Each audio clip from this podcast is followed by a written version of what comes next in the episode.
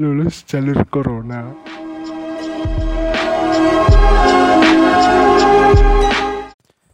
Hai hai guys, kembali lagi di Javane Pod. Di sini gue Ian. Em, sebelumnya ini saya mau jelasin kalau nanti beberapa episode ke depan karena mm, di wilayah Indonesia, eh kayaknya ini udah dunia sih, itu sedang apa ya? baru di landa suatu pandemi. Teman-teman juga udah tahu mungkin yang dengar.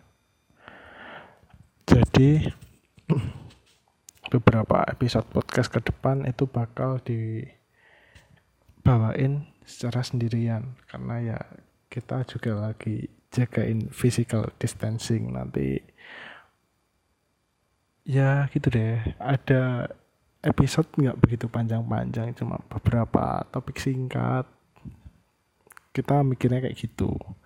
Saya dan Damara dan juga kemungkinan Sandy juga ikutan bikin nanti. So semoga ini bakal apa ya nemenin kalian di situasi yang sebenarnya sama sekali nggak ada yang ngeharap ini bakal terjadi. Nah, di pandemi ini kan uh, masyarakat secara umum itu di apa ya dianjurkan dianjurkan oleh pemerintah untuk melakukan beberapa kegiatan eh nah, melakukan beberapa kegiatan dari rumah untuk meminimalisir kontak dengan orang lain. Salah satunya adalah belajar atau kuliah dari rumah. Ya, ini.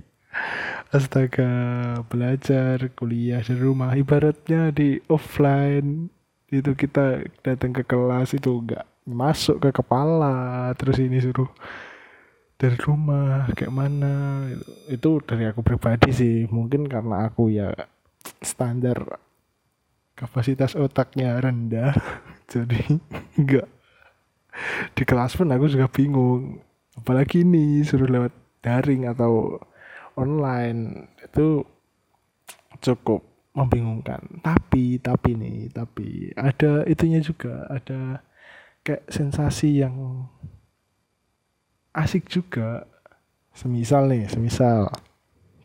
Kalau di kuliah harus datang ke kampus kan itu kita itu ya uh, perlu mandi terus apa tuh? Terus kita juga perlu hmm, transportasi untuk ke kampus tersebut atau ke sekolah. Nah kalau di ini kita ya cuma di dalam rumah nggak ngapa nggak perlu mandi pun kalau kalian niat. Tapi jujur aku mandi sih walaupun saat apa walaupun saat kuliah itu nggak dosen nggak ngewajibin kalian mandi nggak mandi nggak masalah. Yang penting kalian kelihatan di kebetulan aplikasi yang dipakai di kampusku itu namanya Zoom. Nah ya oke okay lah cukup menyenangkan. Ibaratnya kalau kuliah di kampus itu kita ketiduran tak bangun-bangun. Waktunya mepet udah nggak kekejar. Kalau ini kita telat 15 menit pun juga masih bisa nggak masalah. Ma masih muka bantal terus kita tahu ikut masuk kelas itu nggak apa-apa lah. Nah itu untuk kuliah ya. Kuliah yang notabene orang-orangnya maksudnya mahasiswanya itu udah bisa berpikir secara individualis misal bisa bisa ngertiin lah kita ini butuhnya apa Nah, ini yang agak kesulitan itu menurutku bagi anak-anak sekolah SD sampai SMA. Yang anak SD, SMP sama SMA yang udah kelas misal SD kelas 6, SMP kelas 3 sama SMA kelas 3 itu kan udah pada lulus nih. Ya udah pada apa? Lulus jalur corona. Nah, tapi adik-adik kelas mereka kan ini baru semester genapnya baru jalan beberapa bulan ya berapa baru setelah tengah semester lebih dikit ini yang yang apa ya saya lihat itu banyak banyak yang agak kesulitan karena uh, mungkin oke okay, kalau di daerah di mana di kota-kota besar itu dan ibaratnya apa ya SD SD yang swasta yang ibaratnya yang ada bayarannya tinggi itu bisa lah jalan dengan tugas yang entah itu dari internet dari grup grup WA atau apa itu oke okay. tapi ini ada yang sedikit kendala misal SD SD negeri di daerah-daerah yang pelosok nah itu ibaratnya apa ya seakan-akan siswa mereka tuh kayak libur aja gak ada tugas atau gimana ya. Ya udah ini seperti liburan holiday holiday corona. Tapi kan konsepnya sebenarnya nggak kayak gitu. Nah kebetulan di Kemendikbud uh, Pak Menterinya Mas Menteri Mas Nadiem Makarim itu bekerja sama dengan TVRI untuk apa ya memberikan materi-materi pelajaran yang tidak di yang bagi yang diperuntukkan bagi siswa-siswa atau ya siswa siswa-siswa uh, di daerah pelosok itu agar bisa mengakses materi. Ini maaf ya, omongannya agak belibet karena kalau kita melihat dari psikologi manusia, lama gak ketemu orang itu mempengaruhi komunikasi verbal. Jadi ya ya tolong dimaklumilah. Mungkin dengan ini komunikasi saya bisa lancar kembali. Nah, itu lanjut lagi ke TVRI itu tadi. Nah, menurutku ini juga suatu kebijakan yang bagus. Karena ya sebisa mungkin pemerintah itu hadir untuk memfasilitasi. Tapi, tapi nih ada kekurangannya juga karena nggak di setiap daerah itu bisa menjangkau TVRI. Mungkin kejangkau tapi sinyalnya itu nggak stabil. Nah itu nanti juga menimbulkan masalah baru juga. Dan lagi-lagi ini ada kebetulan adik adik sepupu nih juga dapat tugas kayak gituan. Ya, standby lah dia tuh di depan TV jam sekitar jam 10 kebetulan SMK SMK materi apa jatah tayangannya jam segitu.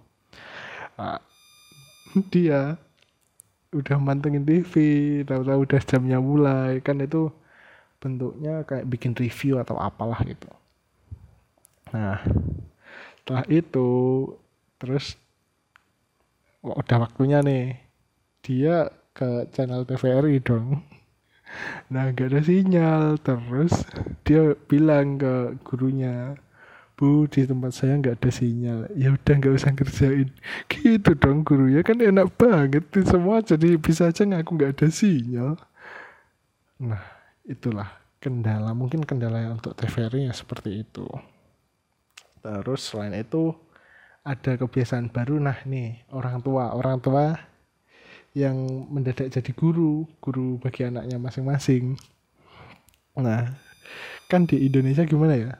Harus kita akui nggak semua anak-anak itu bisa apa ya nurutin perintah orang tuanya. Karena kadang anak itu lebih takut ke guru daripada ke orang tua. Nah kalau peran guru ini diambil orang tua lah kalau ada ada ada yang ibaratnya masih suka ngeyel-ngeyel bandel itu gimana? Dan orang tua pun mungkin kalau dari sisi yang kerjaannya semisal ada shift atau gimana itu juga agak kesulitan juga. Semisal harus ngajarin ternyata ada kerja dan nggak biasa ngajarin itu juga bakal jadi apa ya jadi kendala. Hmm, cukup banyak sih hal-hal yang perlu apa perlu dibiasakan. Karena ya kita juga nggak tahu bakalnya ini nanti bakal sampai di mana sejauh apa. Dan ini udah mau Ramadan juga. Hmm, tapi mungkin aku agak ada gimana ya ada hal-hal yang bisa lah ibaratnya buat ngakali. Ngakali itu kayak buat hmm, menjadi alternatif. Alternatif untuk saat ini. Nah kalau menurutku sebenarnya uh, kalau dilihat di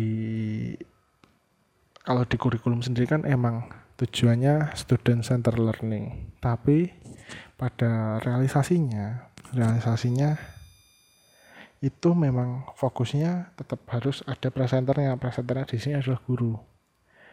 Nah semisal student center learning itu dari dulu udah bisa berjalan, mungkin ini semua nggak bakal kesusahan. Nah, untuk jangka dekatnya itu karena kalau itu mungkin kita terlalu bahas kurikulum nanti itu ada yang lebih ahli lah. Tapi ini kalau opiniku ya ibaratnya itu nggak kita nggak usah apa ya guru-guru itu nggak usah terpaku harus memberikan ini itu itu sebenarnya enggak dan kuliah eh belajar online pun itu enggak sama kayak tugas online. Enggak semata-mata harus penting tugas tugas tugas enggak. Dipastikan aja uh, lebih ke bikin resume. Materi itu anak sekolah kukira buku-bukunya masih gampang sih cari membuat resume yang ditulis tangan. Tulis tangannya itu ibaratnya gimana? Ya ditulis tangan secukupnya lah misal satu kali resume itu ada tiga sub bab itu nggak terlalu banyak sih. Dan otomatis kalau tulis tangan itu kan otak kita berpikir ya. Dan itu benar-benar resume. Kalau nggak apa ya buatnya asal-asalan coret aja. Walaupun itu nanti bakal bekal mereka untuk kenaikan kelas. Nah, itu kan juga bisa jadi untuk apa ya motivasi mereka juga. Kalau aku nanti resumku nggak bagus, pasti nanti nilaiku di raport juga jelek. Kayak gitu sih sebenarnya nggak usah hal-hal yang terlalu ribet lah karena ya di sini kan harusnya semua aspek itu bekerja dengan baik melakukan proporsinya yang sekiranya kurang pas itu disesuaikan. Toh juga nanti se apa ya kalau menurutku jika siswa-siswa itu dibebani hal yang lebih itu outputnya juga belum tentu bagus. Tapi jangan berasumsi kalau ibaratnya dikasih kayak gitu aja nggak bagus apalagi dosnya yang gampang-gampang. Nggak kayak gitu juga dong jadi ya di itu tadi lah kita harus memahami kira-kira yang perlu itu apa. Dan uji coba metode itu juga perlu. Nggak harus disamaratakan. Karena di setiap daerah di Indonesia itu demografinya kan juga beda-beda. Ada perlu pendekatan yang beda juga. Guru pun harus bisa menemukan metodenya sendiri dalam mengajar enaknya gimana itu kan tadi resume itu salah satu saranku sih. Tapi bisa aja kayak buat video. Video mungkin di tempat-tempat di kota-kota besar udah jalan. Nah kalau di sini di sini di daerah-daerah mungkin itu HP HP juga jarang itu juga belum bisa terrealisasi itu video. Apa ya agak susah sebenarnya kalau di tempat-tempat di daerah-daerah karena keterbatasan itu tadi. Kalau dipikir-pikir saran saya juga tidak ketemu dari tadi. Ya ya bulat-bulat aja. Hmm, yang jelas kembali lagi kayak yang saya omongin semua itu ada porsinya masing-masing. Nggak harus apa ya nggak harus kita terpaku pada satu satu metode. Belajar itu enak kok nggak sesulit yang dibayangin. Cuman kalau udah mood aja kalau nggak mood juga mau gimana pun juga nggak masuk tuh materi ke kepala. Yang jelas untuk saat ini bagi teman-teman yang sedang melakukan semua kegiatan dari rumah tetap jaga kesehatan jaga pola makan istirahat istirahat yang cukup dan jangan lupa saling berkabar dengan teman-teman bagaimanapun karena kita ini makhluk sosial komunikasi itu penting. Sambil berdoa semoga semuanya ini cepat selesai. Stay safe dan sampai ketemu di podcast selanjutnya. Entah itu nanti dari saya atau Damara atau Sandy. Tetap jaga physical distancing karena dengan kalian menjaga jarak itu ikut membantu mengurangi penyebaran virus ini. Sehat selalu. Terima kasih.